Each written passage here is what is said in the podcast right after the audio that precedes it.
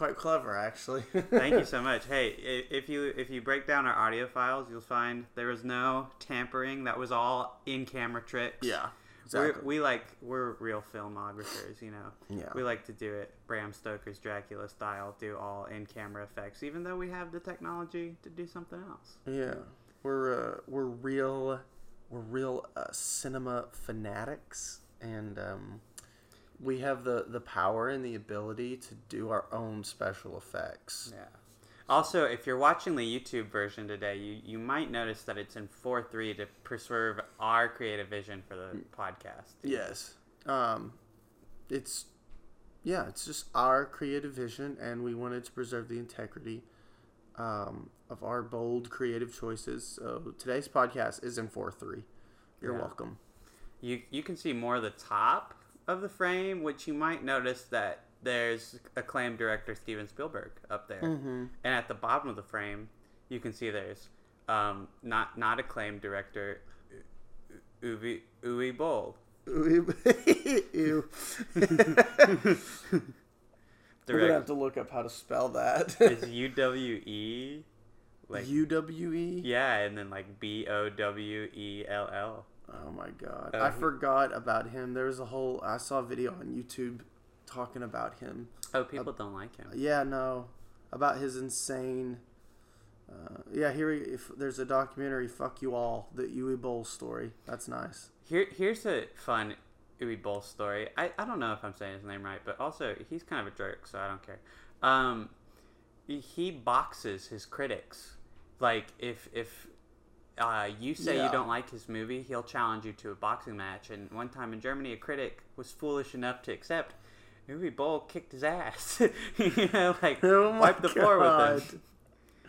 That's insane. He just makes really bad B movies. He does video game adaptations, or a lot of them, like like Wow. uh, Afraid of the Dark. Um, wait, is that what that movie's called?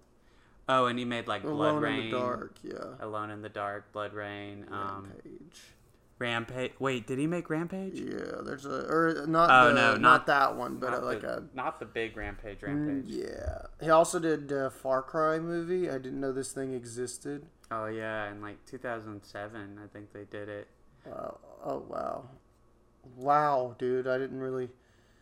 I didn't know. I'm gonna have to take a look at this guy's uh, filmography. Who's the guy that does all the Resident Evil movies? Was that is that Paul W S Anderson or is that someone else? Um, I think it's Paul Thomas Anderson. No, I'm kidding. Oh gosh, the Underworld movies. no Resident Evil. Resident Evil. Yeah, I get the two mixed up all the time, dude. It's not. that's okay. I haven't really seen either set of movies because I haven't heard anything too great about either of them. Also, they just don't look like my thing. You know. They yeah, they're not my. I don't like them. I don't oh, I didn't know this. Okay, so yeah, uh, Paul W S Anderson did like four of those movies of the Resident Evil movies. He did Alien vs Predator, the old Mortal Kombat, and the new Monster Hunter movie. Yeah, He really, really likes uh, Milla Jovovich. that's his wife. Oh, really? Yeah. Didn't know that. That's cool. I don't, you know, I'm thinking about it. I don't know any people who are like devoted fans of the Resident Evil movies or even of Underworld. Like, have you ever met someone who's like, "Ooh, I really love Underworld." Like, no, who are those for? I d- literally don't know. I guess for they're mainly for Marvel type fans before But like, Marvel. no one, in, no one I know who's a fan of the MCU is like, I don't know, man. I don't. I know they they have to have a fan base because they kept making them. They kept making money. Probably just a bunch of men that just wanted to see Milla Jovovich's tits on Ah. the screen. edgy. Edgy. I feel I feel like there's just movie franchises like that that are like, you know, you, you don't know who is the fan of it like out there, but like they keep making them like they're Yeah. they're movies for NPCs. Like you don't know the people who actually go out and watch these things. You've never actually seen them, so I mean, like I don't know if there are actual Resident Evil movies or if there's just trailers. You know, That's like I've never confirmed for myself. you know I thought I, that's interesting because I thought about sitting down and watching the Resident Evil movies the other day, or uh, a few weeks ago. I was thinking about them and the Underworld movies. Like they're just so they're just there and they've always been there. And I remember Yeah. every time a new one would come out, and the trailers always looked you know fun. But I was like, how do I? You know what? Now that I think about it, I did talk to one guy. I worked with one guy at my dad's store, who actually um, watched the Underworld movies and liked them.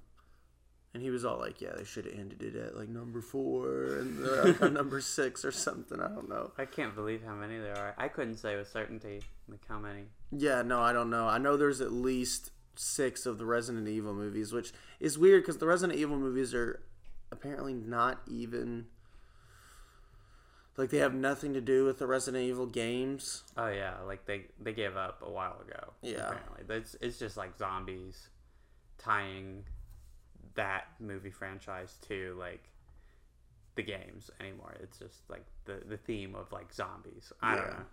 That It's its own monster now. Dun dun dun. Dun dun dun. There are probably uh there probably are their own monsters, movie only monsters. I don't know. Never seen them. I yeah, exactly. I Also, can't. I'm gonna I'm gonna go out on a limb here since we're kind of a sometimes gaming podcast. I'm not a big Resident Evil player either. I've never played Resident Evil. I've like- tried to get into it a couple times. Like Resident Evil 4 is the one that people are always like, "That's the best Mhm. game," and I just I have a hard time honestly. The- Yeah. The, the controls just are not for me, and I guess horror games are just not really my thing usually. Yeah, I I'm very picky about horror games. I I pretty much my favorite horror game is um, just Outlast. Like I Uh, can play the shit out of Outlast. I've played that game so many times, and I haven't beaten Outlast two because I don't I don't think I really like it as much as the first. I re- I like it. I just it's so- it's it's a lot harder than the first one because the path is not as clear since you're in literally a, a canyon in like the forest running around and it's really hard but it's really good and scary. But um, i would watch i watched uh, playthroughs of resident evil or i started to at least of like the new ones like the remastered or re- the what would you even excuse me what would you even call them? They're not remastered they're basically a new game oh, the the remakes. the remakes yeah yeah, I guess yeah. I guess they had, they just remade them.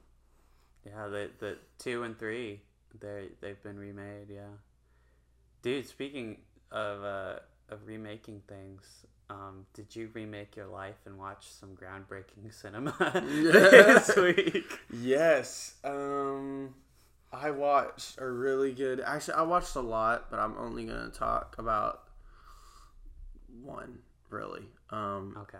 I watched it in theaters when saw it in the theaters the other night. It's called The Father with Anthony Hopkins. Oh yes, I, I've heard the- about this. Yeah, the play by Florian Zeller.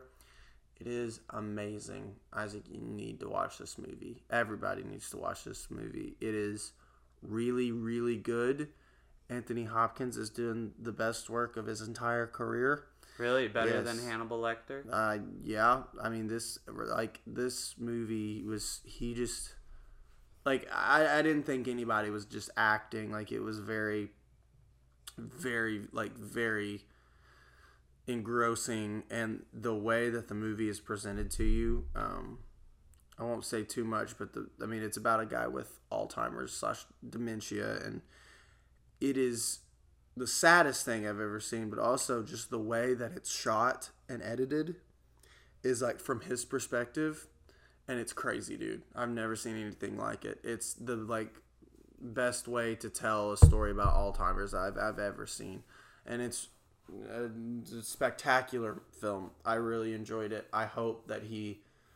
I kind of I kind of want him to win, you know, the Oscar, but he already has a couple Oscars under his belt. Yeah. Um, but I mean, if there was ever a time that he was des- like deserving of an Oscar, like it's now. Like it was super super good, and I enjoyed it. I, I'm I'm kind of rooting for S- Steven Yeun and uh, Oh, Riz yeah. Ahmed. Oh, honestly. definitely, yeah. You know, not not just because they're they're groundbreaking firsts to Mm-hmm. be nominated in that category, but I mean, I haven't seen The Father yet, but I I just I have a hard time imagining that their performances in Minari and Sound of Metal, Mm-hmm. respectively, are going to be topped. I don't know. I'll, I'll I'll watch The Father though. You get yeah you I, you got to watch the father. I didn't I didn't I didn't think that it was gonna be like I didn't know that everybody every year everybody says that Anthony Hopkins you know is is great and I'm like okay well Anthony Hopkins has always been great but like this film is probably my favorite role that he's been in like besides Silence it's I loved it I thought it was amazing. Um, I still need to watch. Speaking of Riz Ahmed, I wanted to say real quick. Apparently, I figured out that the deaf community actually fucking hates the sound of metal, or they're against it. Yeah, not because they technically got anything wrong, but because they did not use any deaf actors for the film at all. They just used Oh, all hearing. no. Yeah, and so they're kind of like, why?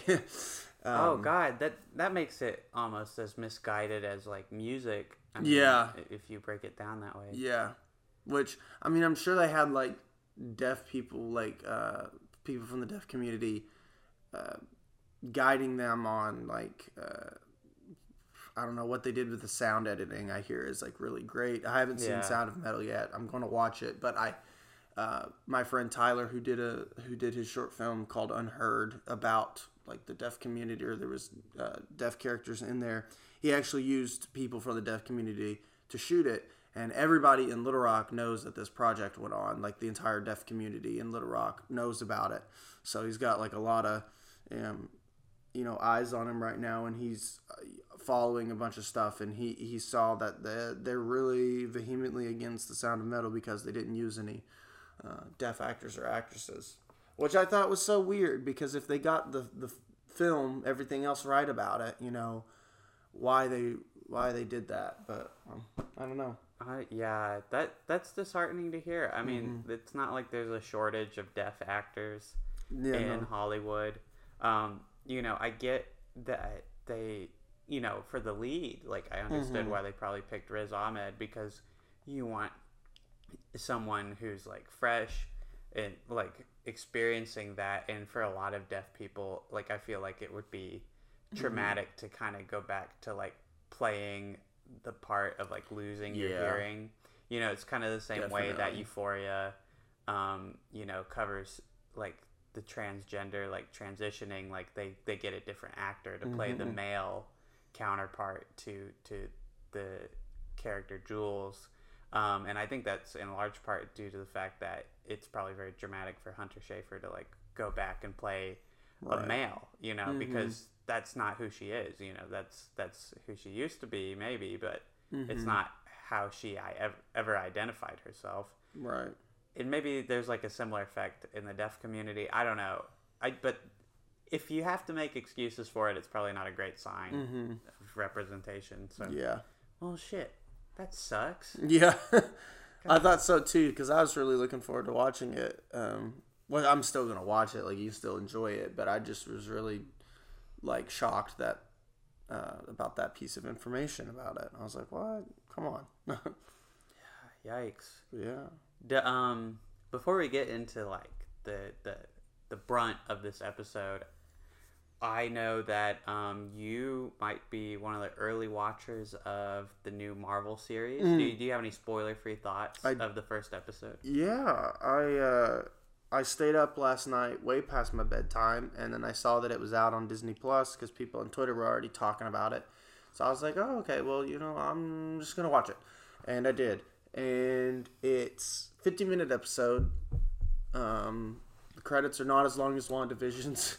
Yeah. uh, thank God. But um, I really liked it. I will say, the cinematography and the editing is annoying as hell. It's gets hard to watch sometimes with how with just what the cinematography is doing. I don't know if the director is trying to be um oh, what's the word? Oh, your neighbors are vibing out. You hear them? Yeah, they're jamming. YouTube, please don't copyright um, what was it? Oh, yeah. I, I it felt very avant garde in some of the shots that you got in like conversation scenes. That I was like, wait, why are we looking at this angle? Why is it? And why is? Why are you doing handheld for every single fucking shot? It was really annoying, and it, I didn't like it. But where it shines, It was really annoying. I didn't like it, but also I liked it. No, like- the uh, the story is is is where I is where it all like this is where it's all at, baby. The story is really interesting for this, and it goes into post snap uh, politics, Mm. um, which is really interesting. And uh, obviously, no spoilers, but um, a lot a lot of the episode is really just. Um, character uh like being with the characters and seeing what Sam is up to and what Bucky's up to and stuff and I really appreciated that kind of like with WandaVision how it's more character driven I would say this is even more character driven um and it's got some action in there too which is really good but um the ending of the episode is what uh, I'm really surprised about a, the kind of storyline that Marvel wanted to go with here and like just the end it has like a like a cliffhanger sort of ending uh, that my jaw was on the floor. I was like, wait a minute, you know, that's I'm I'm really I'm really excited. I'm intrigued show. for Uh, what you people have tinkled. but yeah, those are my spoiler free thoughts on the show. I think uh, it's gonna be a good one. All right, and I'm re- so obviously, um, we're here today in this episode to talk about some very important superhero content. Um, I personally think that Larry Boy and the Big Fib is a bit overrated compared to Larry Boy and the Rumor Weed. I kind of prefer Fib over over Rumor Weed. I mean, great moral, great Yeah, story. yeah, definitely. But the rumor weed, I mean, for me, honestly, a little bit more frightening of a villain. Yeah. And, and rumors, very catastrophic. Mm-hmm. And I think it's important people know, you know, not only lying Mm-hmm. is bad, but so is spreading rumors about your carrot friends. Yeah, I uh, I agree. I, I, I- you know what? I'm just gonna say it. Oh, okay. Junior should have had the balls to admit that he broke that dang plate. I know, I know, I know. I've been saying it for years. That's uh, literally why it, it's only at uh, four and a half stars on my Letterboxd. yeah, I really hate that whole um, that whole plot, little it's the it's sequence it's there. worse than Star Lord um, Yeah. punching Thanos in the face. Literally, yeah, It's like just tell the dang truth, Junior. yeah, Haven't you learned today's lesson? exactly. I mean, I just QWERTY have to spell it out for you. I mean, Yeah, what we have learned. earned. Uh, copyright. Yeah, true. But um, I mean, we did a poll recently, and you Yeah. guys overwhelmingly voted that we talk about VeggieTales, and I'm actually pretty thrilled about Yeah. this because VeggieTales has got to be probably one of the the purest um, forms of content like Yeah. out there. Like I I love it. Um, you know, I I think in terms of Christian media for children, it's probably the best thing Yeah. like out there. definitely. It, it, and that's the great thing about VeggieTales is you don't even have to be Christian to, to watch it. I feel like you know Mm-hmm. Yeah, there's no, those themes, yeah. guess, but it's just a great show for kids. Yeah, yeah, I agree. I grew up uh, watching VeggieTales like almost every day. Uh, I watched I watched a lot, a lot of VeggieTales. Um, I went and saw The Pirates Who Don't Do Anything in theaters. Whoa! Whenever it came out in like 2008 or something like that. So I was still eight years old watching VeggieTales.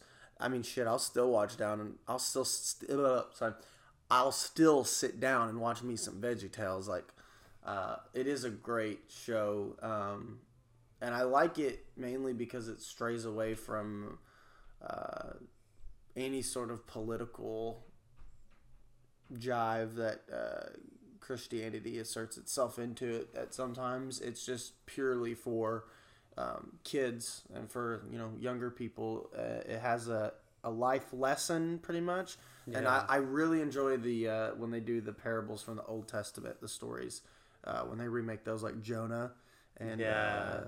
uh, uh, there's another one I like. Oh, Rack Shack and Benny.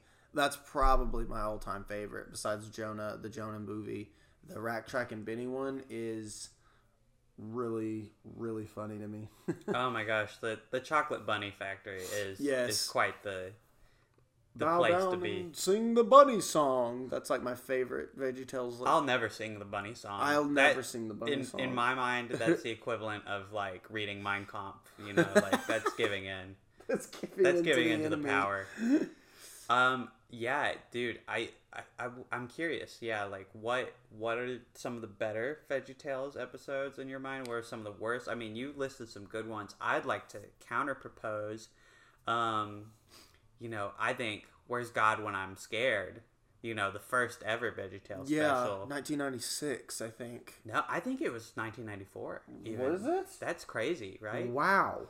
Like VeggieTales is much older than we think. Yeah. I think uh, Where's God When I'm Scared? Uh-huh. Obviously, a big banger. You Yeah. didn't remember this one before we talked today on the episode, but Sumo of the Opera. Mhm. with- I never with- watched It's that got one. you know its main lessons is its main lesson is perseverance, and it's also got a, a crazy, helpful, silly songs with Larry song Mm. about homophones. Help me learn about grammar as a Wow. youngin. Yeah, yeah. Not only are they teaching the Lord's word, teaching teaching the English word. the English word. Uh, you're. We were both wrong. Where's God When I'm Scared was 1993, Mm, and then uh, God it's even Want- older. Yeah, God wants me to forgive them was 1994. Is that the one with the with the grapes Yeah, of wrath? the grapes We of wrath. never think of wrath. Copyright.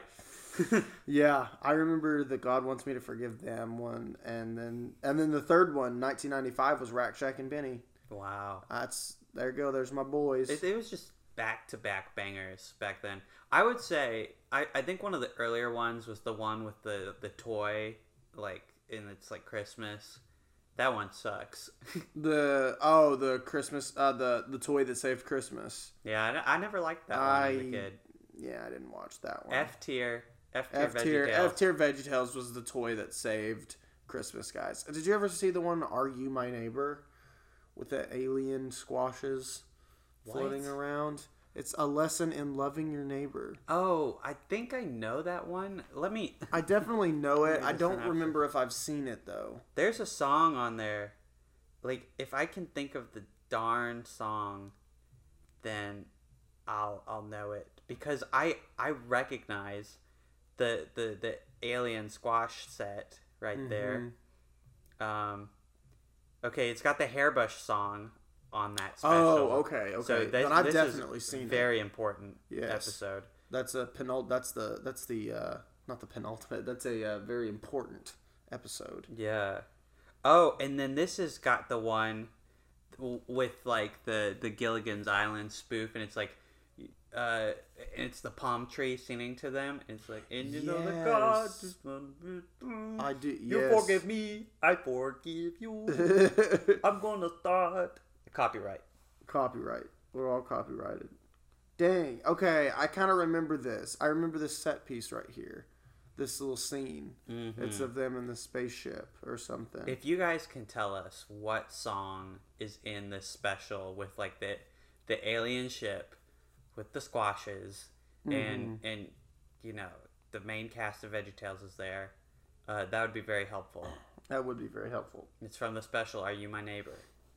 Um, but yeah, I, I think that one of the greatest things about VeggieTales is that the creator Phil Vischer is like he's just teaching um, very practical morals. Like I think mm-hmm. that grounding morals in religion is like perfectly acceptable. I think that in modern Christian media, it definitely gets too carried away. Like Yeah. th- to the point where you know like we have movies like god's not dead where it's like if you're not christian you're like going to hell Yeah. it's like you're not it doesn't condemn children to hell it's not a mm-hmm. fear-mongering show for Yeah. kids and like the religious aspect you know people kind of forget that it's a mm-hmm. christian although i will say um i have a friend who has a friend who's now my friend but you hmm. know to tell the story it's more interesting to say a friend of a friend Right. who lives in Washington. Apparently, VeggieTales isn't as popular in the Northwest of the United States, And so my friend was describing the concept of VeggieTales, you know, Christian vegetables teaching morals every week, and no one up there could like believe it, you know, and they had to watch together, and they thought it was the funniest shit ever. Really? That there's like a show about Christian, veg- and I'm just surprised that this wasn't like in everyone's childhood. you Yeah, know? yeah. Most people I've talked to know VeggieTales. I've watched VeggieTales at least at least one episode of VeggieTales in their lives. You know. yeah, like and everyone knows the hairbrush song. Yeah, like, yeah. you know everyone knows um oh shoot just just the whole concept Yeah. of like the cheeseburger song i The- feel yeah, like yeah, yeah, yeah. i just didn't know that there were people who Huh. weren't exposed to that Yeah, I mean, and they're like Larry, like uh, Bob and Larry are literally on memes. Like they're Mhm. they're a part of meme culture as well.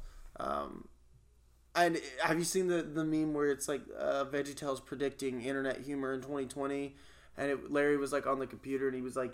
You know, he's like twenty years from now or forty years from now, uh, this will be considered humor, and it's just an image of a banana on screen, and now to us like that is funny like uh, lol but i have seen that clip yeah it's Yeah. just randomly generated images Yeah. are funny and that's that's kind of what we're at Ah, you know? literally so Veggie Tales, good morals uh good values also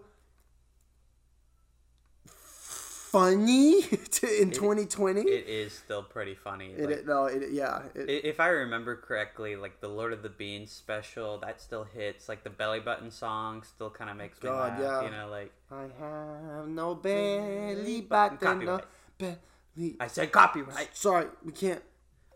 Wa- I'm gonna watch YouTube's gonna literally. If if YouTube copyright strikes us just singing these songs, I will riot. We we get copyright stricken every episode already for our intro. So I mean, like I I fear no one. I I fear none. I, I welcome death. you know, to quote to quote the uh, the 300 people, you know, if they're gonna shoot a bunch of copyright strike arrows at us, then we're just gonna be dining in the shade. yeah, essentially. man. Heck yeah. Um. What do you What do you feel about? Before we move on from VeggieTales, I want to know what you feel about the Jonah movie. I think the Jonah movie is great. Like I remember owning that on VHS and also seeing a lot of commercials for it on other VHS tapes Yeah. and it's like the Jonah movie, VeggieTales finally comes to theaters. And like it was such a big event, man. It was, It, yeah. It's got it's got that song about uh Billy Joe McGuffin was a really clumsy kid. Uh, Do you know that oh yes. They, Copyright. they were in the uh, car singing that, uh, weren't they? When they were Yeah, uh, and then driving, on the DVD, there's like a whole special feature where you can hear about all of the grades that Billy Joe McGuffin went through. Poor guy, he did not have a very good life. He did I'll not. He did not. I had it on VHS, and it, in fact, I actually had a, a toy playset of the Jonah of the pirate ship, and I had all the characters with the ship, and it and I, it was even I even had like a the whale that was in Mm. Jonah. I had a plushie of it, like a puppet plushie. I was a big Jonah fan, man. Um, so yeah, Do you? Okay, actually, here's the Chad question. Do you have a favorite silly song with Larry? Um, it's probably, yeah, it's probably belly button, or it's not really considered one. It's with Larry's in it, but like the Pirates Who Don't Do Anything song, Yeah. absolutely slaps. Like if that's if that considered a Larry's as if that's considered a Larry song, that's my favorite. If not, uh, definitely a belly button, probably. I I'm gonna throw out Veterinarian of the Alps. That's a Oh, really great yeah. one. And also, what's the one about his uh, uh his lips? Oh lip, yes, lip, yes, lip, yes, yes. But oh, uh, Water Buffalo. Oh my God, That one though. they're all bangers. They're all bangers. you can't really pick whoever wrote songs for VeggieTales. You know, you should come. They need to. It's probably the same ghostwriter for Drake, man. Go go go to Hollywood, win an Oscar next year, please. Literally, yeah. Right, dr- to do a musical. I mean, those songs. Those songs are ingenious, dude. I love them. Also, before we move on, I want to say that Phil Vischer actually has a really cool YouTube channel now. It's Really? like it is still Christian based, Mhm. but he's a very um, progressive guy. Like he he does like videos on like why Christians should support like the Black Lives Matter movement, why you know he opposes abortion, Mm-hmm. but he does videos explaining why uh, Christians shouldn't just vote on like one issue, like Mm-hmm. saying that it's problematic to vote for Republicans who are like evil Yeah. on on the promise that like they're gonna do anything about like abortion because it just yeah. it's Mm-hmm. just not practical and we're gonna run the country into the ground voting like that like i don't know it's Wow. a very interesting channel look up like phil What a- Vischer on youtube if you ever want yeah, I do. nice I really. informative What a what a what a what a cool dude. ah yeah right like Surprises me. makes our childhood and then just is genuinely a cool guy Yeah. Um Dope. yeah so we weren't actually gonna just talk about larry boy Oh, as no. as the superhero content um there's there's maybe a little movie that came out It's a yeah, it's a small indie film that came out. The Uh, director's- modest runtime. Yeah. Four hours, two Uh, minutes. modest. It's a little indie movie. A little little known indie director called Zack Snyder. And um, well, we're we're gonna we me and Isaac watched it yesterday. Yeah, we, We sat down. Yeah, sat down at ten, got done at two thirty. Yeah. There were some pauses, just a couple. Just a couple. We didn't really want to pause it, but uh, yeah, it was the time. And we're gonna we're don't worry, we're gonna give some spoiler free thoughts. We will warn you when we get into spoiler territory, and we are constituting any of the new content in the movie as spoilers. Yeah. So about two and a half hours of this thing is, is spoilers honestly, of the movie is new. I mean, yeah. So I mean, spoiler free Yeah. section.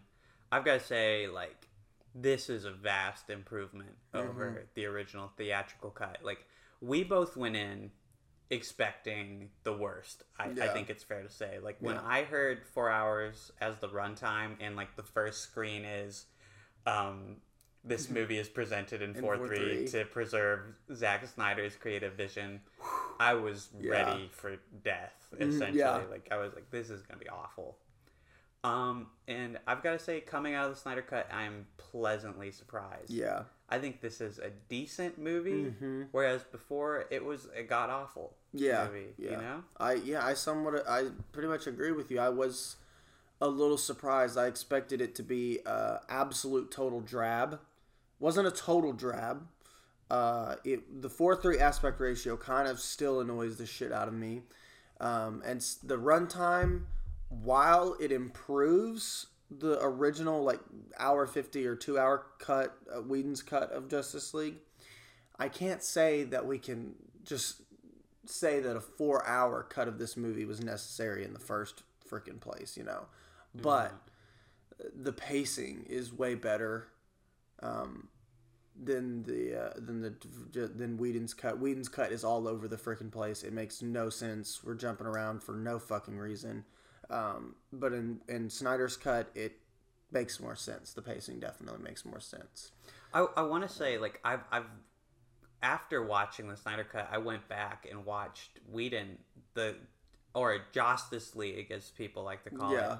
Um, God, it's really awful. Like the reshoots look worse than one might remember. Like the actors on green screens just look fucking weird. Henry Cavill's lip is even worse than I remember it being. Mm-hmm. And let me just say, like, the humor is already so annoying. Like, I don't know if it was funny in 2017, but trying to go back and watch those clips, like, it's cringe inducing. Yeah. It's really bad. And the whole I saw the I watched the scene yesterday where Flash falls onto Wonder Woman and then he Yeah. quickly gets up and I'm like that is the most unnecessary like dumbest shit I've ever seen. Like I don't think I laughed at that joke in the theater I didn't laugh at it now 3 years later. Um and I'm glad that was actually that was not in the Snyder cut and I'm glad that it wasn't there. one one of my least favorite things watching it this time, like watching clips this time, is that like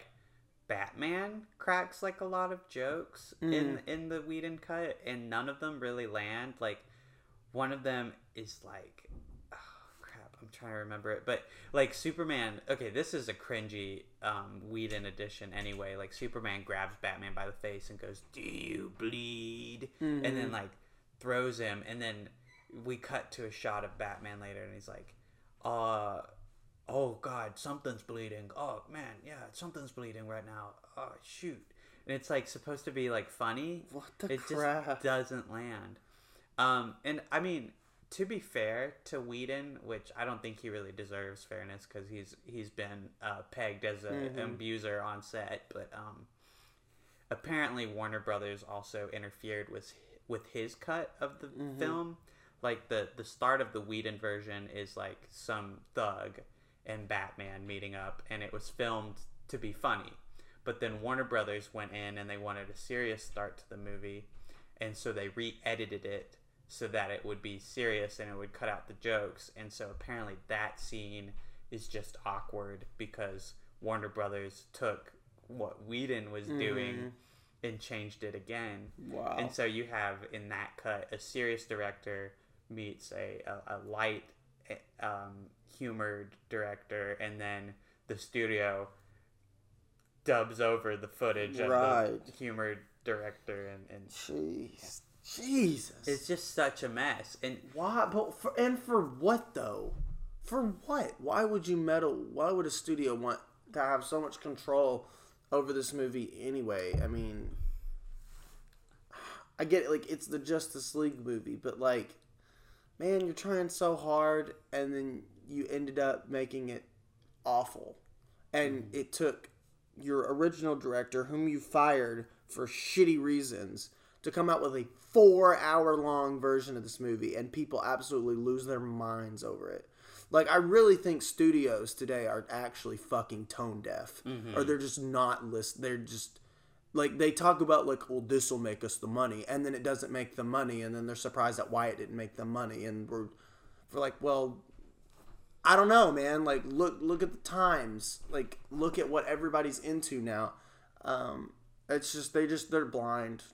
Yeah, I, I, I think it is worth noting that, that the original theatrical cut of Justice League was a financial failure. Like, Yeah. it cost it cost a ton of money to make because of the reshoots Mm-hmm. that they did. I mean, this is something I read yesterday, but Joss Whedon used less than ten percent of the footage Zack Snyder shot. And after seeing the Snyder cut, I believe it. Mm-hmm. Yeah, like every scene felt new. Uh, It was Even like if it- watching a whole new movie. if even if it was like the same scene essentially things were just filmed And much differently, differently, the yeah. Mm-hmm. tone felt a lot different i mean you know love or hate Zack snyder this justice league is very clearly his movie whereas Mm-hmm. you can hardly tell that he might have been involved in like the theatrical cut and and i think that's probably before we get into like changes i i, I do want to say like I think the Snyder cut makes the theatrical cut completely obsolete,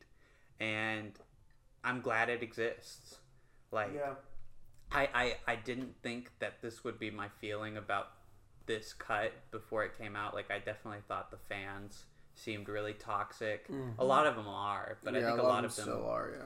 I think a lot of them just genuinely love um, these characters, and also a lot of people just want to see the director, the filmmaker, get the final say over the studio. Yeah.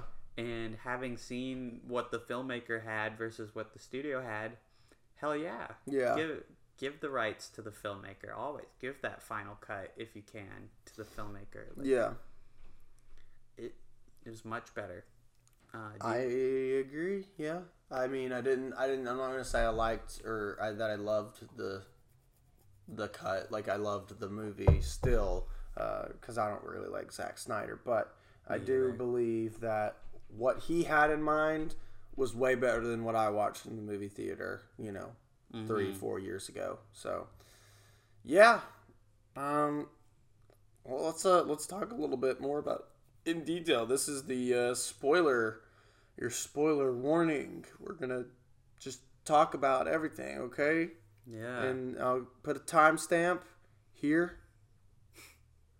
Okay, you've been warned. In three, two, One, get out of here. I'm gonna say it. The Joker scene at the end, baby. Superman's evil. All the spoilers. Yeah. what do you think about oh, that? Man, he didn't say the S word. He didn't say society. I know. I know. He edited that for the trailer. I'm a little mad at that. I wanted to hear him say it. I think I think it's kind of brilliant though, like It that is- Zack Snyder yeah. has such a, a finger on the pulse of the fan base that he knew the exact way to push people. Exactly. Yeah.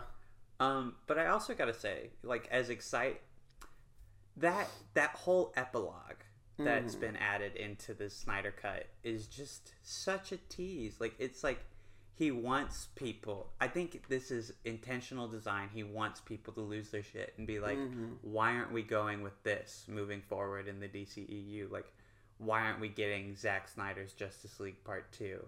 Because it just it's like a 10 minute preview Yeah. for like what might happen in a Justice League sequel if one were to be made, and we we know it's probably not going to be made, and the the fact that it's just Batman having a dream makes it all even more frustrating. Yeah, you know? yeah, uh, yeah. That uh, yeah, and the the uh, like, uh, it's like he's planned out the next like three films.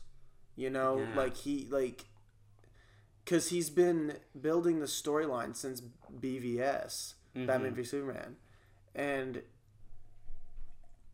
it, it like so that scene in Batman vs versus Superman where the Flash shows up, and he's telling Bruce like you were, or he's telling Batman, he's like you were right about him. Find Lois, she's the key, and then he leaves, and then just a little bit later in Justice League, you have that epilogue where you see the Flash in that costume, and then evil Superman is there, and it's like tying up all like the nightmare like uh, stuff we've seen so far and in epilogue. And you're like man with as much footage as i've seen of this teasing the sequel are we sure that he didn't just shoot you know justice league 2 already?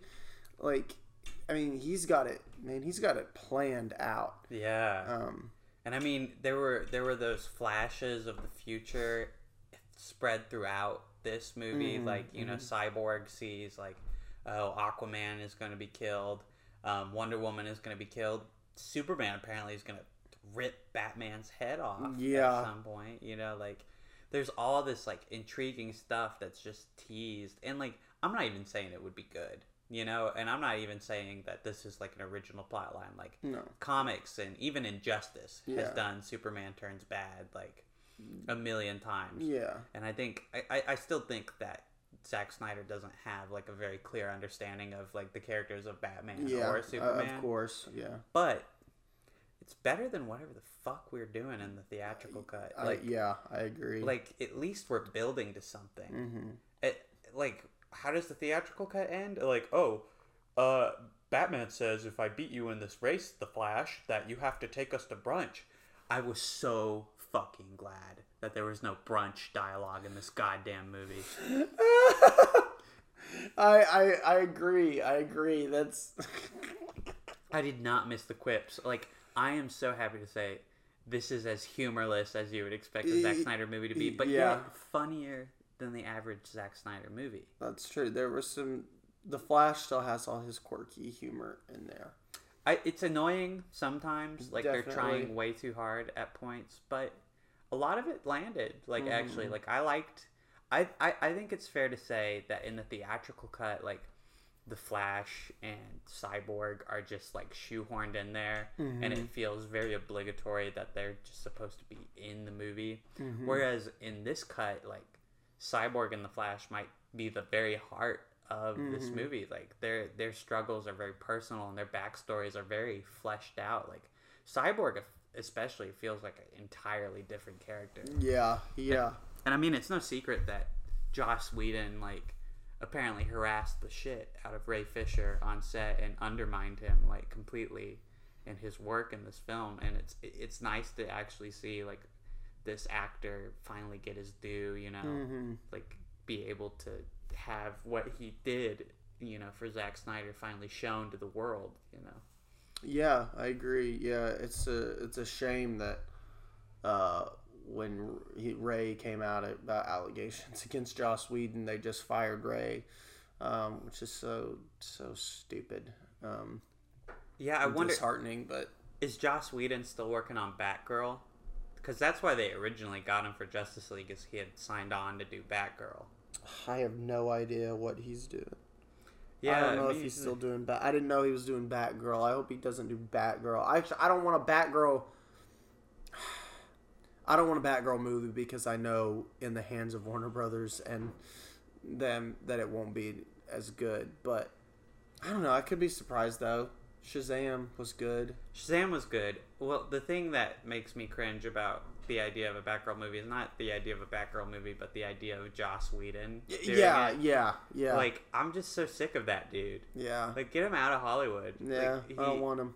you know, he doesn't make great movies anyway. Um, like Age of Ultron is awful. Mhm. Justice League is awful. yeah.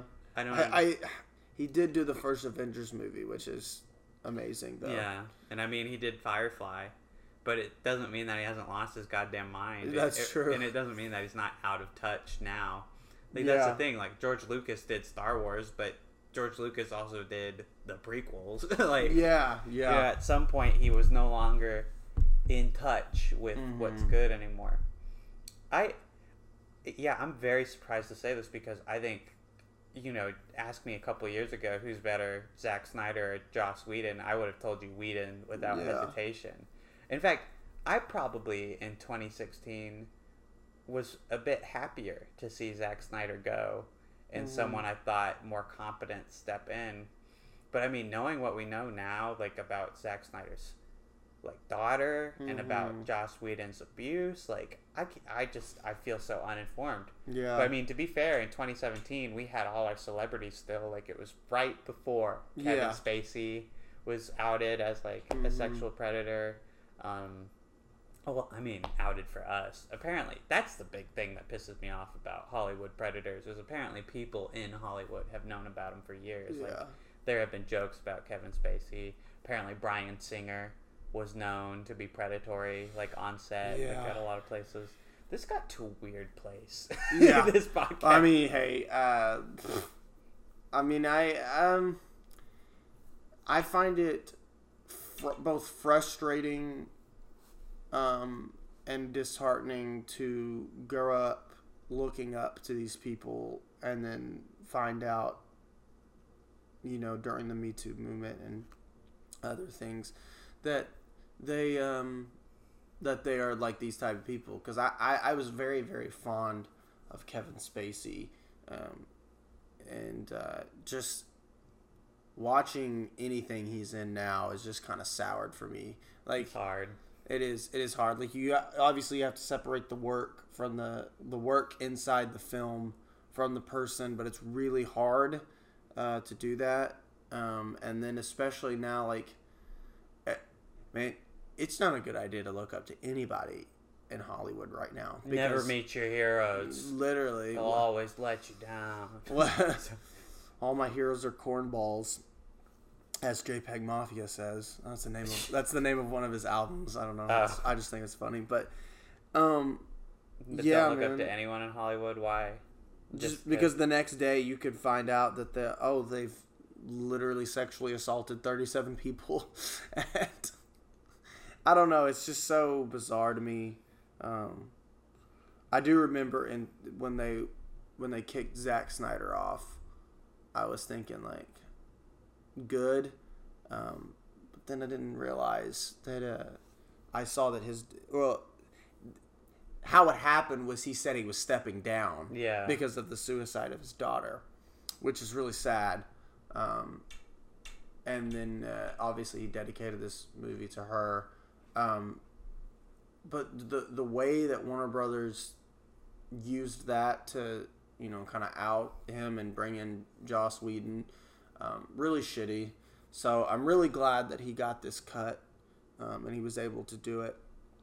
Um, with that being said, I hate the way Zack Snyder directs. I hate his style. He's definitely style over substance.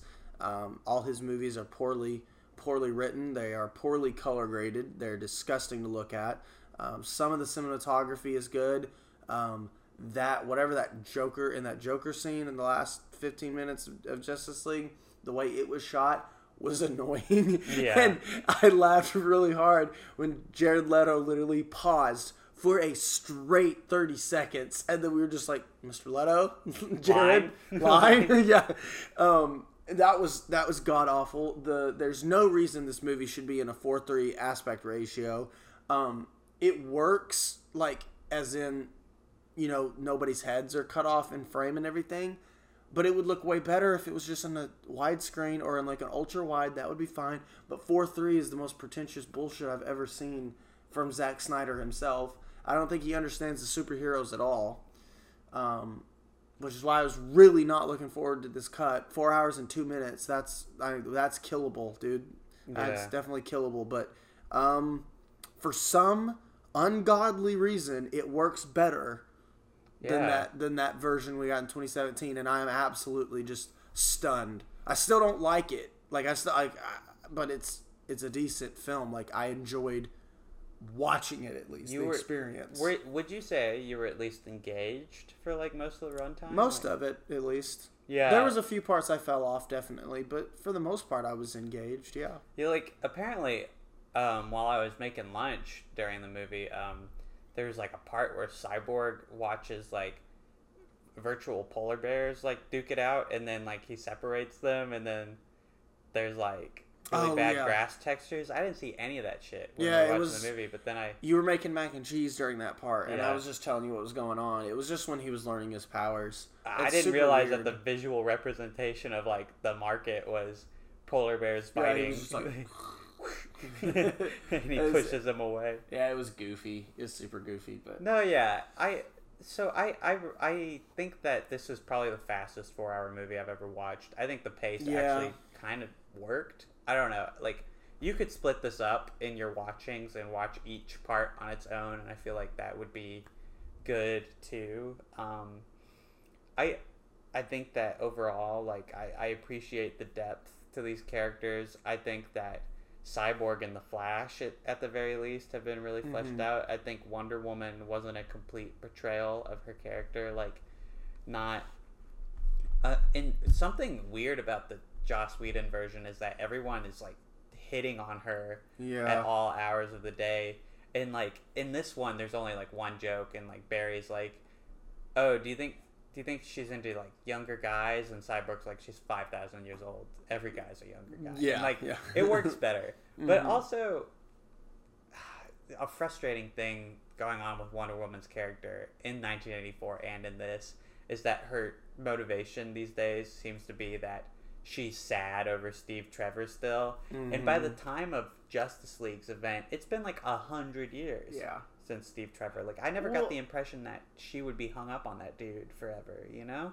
Yeah, and, and and now, and I understand they're kind of making these movies out of order. You know, 1984 came after Justice League, but um, in 1984, she got. I feel like that's that would be the end of like what we hear of Steve Trevor. You know, like like okay, so she did that whole fiasco. Uh, you know, with with that, and then um, so now she's like kind of over him. You know, quote unquote over him. Maybe we should move on to greener pastures.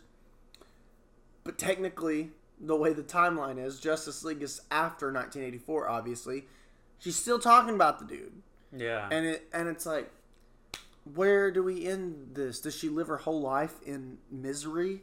Well, here's the whole weirdest thing about this movie is that it's setting up movies that have since come out. Yeah. Like, like Aquaman is constantly getting like confronted by Amber Heard and Willem Dafoe. They're like, "You're the rightful king. Like, come back, bitch." And he's like, "I don't want to come back. My mom sucks." Mm-hmm. But like in 2021 aquaman has come out you know Yeah. and so he has he has gone back to atlantis he has reclaimed his rightful like throne. so it's surreal to watch this movie Yeah. with never before seen setup that Yeah. sets up a movie that's already happened and the same with wonder woman i feel like the steve trevor stuff was to set up like in wonder woman 1984 you would be able to understand like she's still grieving Right. Right. Steve Right. Trevor. Like even though it doesn't make sense chronologically, like Mhm. she's still grieving. Yeah, she's having she's her grieving. time. Yeah. She's and and that's the crazy thing about this movie is that I'm surprised how well it works despite like a lot of setup and a lot of expository dialogue for stuff we're probably not going to see. Like yeah. there's and I mean, don't get me wrong, a lot of it's cringeworthy. Like there's a scene where like so you're into nanomachines and you're a scientist and that's your thing and the character is like, Yeah. And apparently that's teasing like the atom. Oh, and shit, one of the biggest things in this movie is Martian Manhunters in Yeah. it now. And he's Uh, like, I have been known to be called the Martian Manhunter. And then he flies That's off. That's the most tacked on shit ever. All the old people, you know, watching are like, but I I like Martian Manhunter as a character, I like too. especially in the in the Justice League cartoon, Yeah. really great. But um, what the hell? Like, Yeah. did he need to be in this? Yeah, no. and I don't know. That's the thing is like for a movie with a lot of setup to other movies that are probably never going to come out, it's better than movies like it. Like mm. I would say Amazing Spider-Man 2 is a lot more frustrating with how it sets up movies that'll never come out. Like remember Amazing Spider-Man 2? All of the movie is set up for a Sinister 6 movie that's never going to fucking happen Yeah. there's like half of the movie is an actual sequel to Amazing Spider-Man, and half of the movie is like, look at all these villains that we're gonna bring in, and look at what we're gonna do with the Spider-Man story. it's like you're not gonna do that. I mean, you Yeah. don't know this if when you're making this movie in 2014, but Mm-hmm. Tom Holland's gonna be Spider-Man in a couple years, and you're gonna be fucking irrelevant. Yeah. And they didn't and then and Garfield doesn't get his trilogy. He's the only he's gonna be the only Spider Man that didn't get a full trilogy. Poor guy. Poor guy. And Zack Snyder's gonna be the only um, Zack Snyder that didn't get to do multiple Justice League movie. Also, apparently he is done with like making them. Like he wants to move on. Like by That's his sad. admission. Like you have to admit that seeing this story continue would be nice. Yeah. Yeah, yeah, definitely. Like I, I would I would love to see Darkseid get to actually come to Earth. I would love to see Deathstroke like matter. Mm-hmm. I don't care for Jesse Eisenberg's Lex Luthor. No, but I don't- I'd like I to don't see what it. the plan was. Yeah, because he knows that Batman's Bruce Wayne. and even if it's overdone, I would like to see like how we get from this point to like Superman being evil and like everyone being killed. You know, like Yeah, yeah. it'd be intriguing. It would. It would. I would like to see that. I would even like to see Darkseid kill them all. You know, Yeah. like I, I would just like to. I don't know. I just I want to see what he had in mind. If he's done, I understand. I'm not too butthurt about it, but I'm just I will always be in amazement at how fast the DCEU fell apart.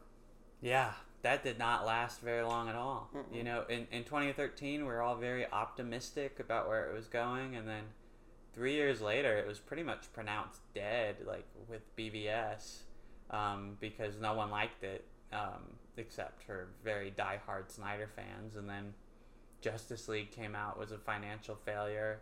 That's when I called it quits for me. When Justice League came out and I saw how bad it was, I was like, no, DCU's dead. Like, and they're not doing anything with any of those storylines anymore. They're retconning everything. Like nothing.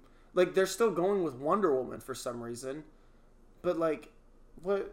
And Aquaman's getting another movie. That's true, but like, why? Because, because they fired all these actors, and they're still gonna go ahead with all this. a lot of the actors haven't been fired. You know, like Ben Affleck is just like done. He's just not interested anymore. Same with Henry Cavill. You know, they're Yeah, just- so you got your two mains that are just not Yeah. gonna do it anymore. Like, Batman and Superman are just fucking done. Yeah, I don't. Why would you? I'm sorry. I'm not an actor. I'm not them. But if I was an actor and I was getting paid a lot of money to be a damn superhero, I would just do the damn 13 movies, however many they wanted me to do. I because the DCEU, unlike Marvel, like I can understand actors in Marvel stepping away. They've been doing it for 10 years. Marvel has so much content coming out. If they were to be in a project with Marvel, it barely gives them room to do anything else, you know, because it takes up a lot of time. But with the DCEU, it does not take up a lot of time. They're releasing one movie a year, sometimes one movie every other year. Like it's so I don't understand why Ben Affleck would quit.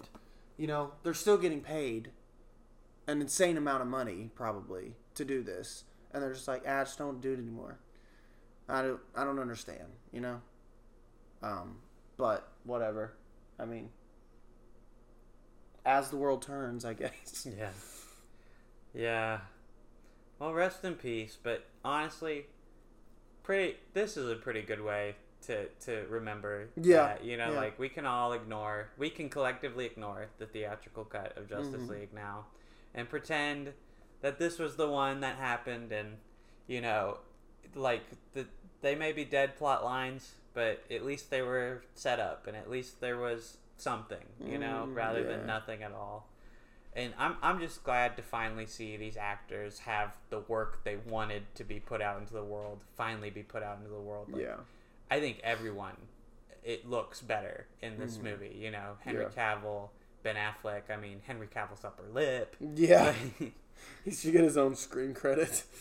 it should. It really should. Like, and returning as himself, Henry Cavill's upper lip. Upper lip. I But was upset in the better. original cut when they replaced me with a with a CGI counterpart. He did not do as good of a job as I would have done. No. Is yeah. I, that's if y'all are coming to the Snyder cut to see Henry Cavill's upper lip, it looks way better. Yeah. Well, I mean, that's that's pretty much all my thoughts on that. Uh, is there uh, is there anything you want to mention before we close out today's episode? man, um everybody go follow us if you're not on Twitter and Instagram. Mind over movies. Um Ooh, uh, don't- can we get an update on Crimes of Good Intentions? Is that Oh. still coming out next week, or is that is Uh, there being a delay? Yeah, there's a big delay. I uh I'm pretty sure everybody knows by now, but yeah, I lost I lost a, a save file in the Premiere uh in Premiere Pro and it has cost me um 7 plus hours of color grading and um all the reshoots that I shot, I had edited, already edited into the film and done some fine tuning on some cuts from scenes. All that's gone, and the credits that I did, all gone. So I'm gonna have to redo all that, and there I still need to score it. Um, God. and uh, there's just no way that I can uh, get it out by March 26th. I tried, I really did, but it's not possible. It's just So, cursed. it is very cursed, but it will be out. I'm going to try to get it out in April. So, uh, yeah, April release date, maybe. All right. Well, film don't come out. Sorry, I was just doing a little, just doing a little incantation. Oh, okay. Sounded good. Sounded. Delete a save file. Oh, okay. Isaac, why am I turning to Ash right now? Isaac. Isaac. No!